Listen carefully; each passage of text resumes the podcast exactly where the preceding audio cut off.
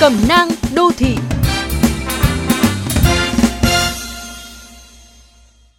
Thưa quý vị và các bạn, các cụ xưa từng dạy, nhất nghệ tinh, nhất thân vinh.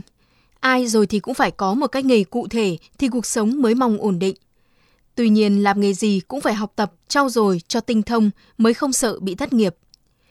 Người viết đã từng liên hệ với các nhà mạng viễn thông để tham vấn về các gói cước Internet đang khuyến khích khách hàng sử dụng.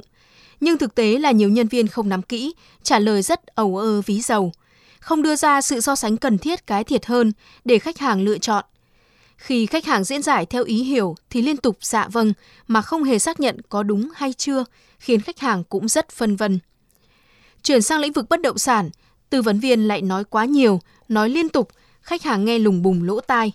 Trong khi các thông tin cần nhất là vị trí, pháp lý, giá cả của miếng đất, căn hộ thì lại không nói, khiến khách hàng rất sốt ruột. Ở lĩnh vực kỹ thuật cũng không hơn. Có nhiều công ty sửa chữa điện lạnh, TV chuyên dụng, nhưng kỹ thuật đến sửa tới, sửa lui, chạy được vài hôm lại lỗi hoặc kêu ầm ầm. Hỏi ra thì nguyên nhân do quên chưa vặn vít hoặc để quên cả khăn lau bên trong.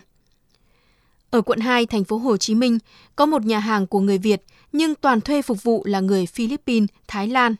Hỏi ra thì nói, phục vụ người Việt chưa chuyên nghiệp và ngoại ngữ yếu nên không tuyển.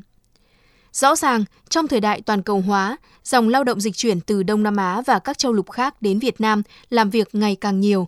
Các lao động Việt nếu không trau dồi nghề nghiệp tinh thông, tác phong chuyên nghiệp, có trình độ ngoại ngữ thì sẽ khó có được công việc tốt và phải chấp nhận thua ngay trên sân nhà.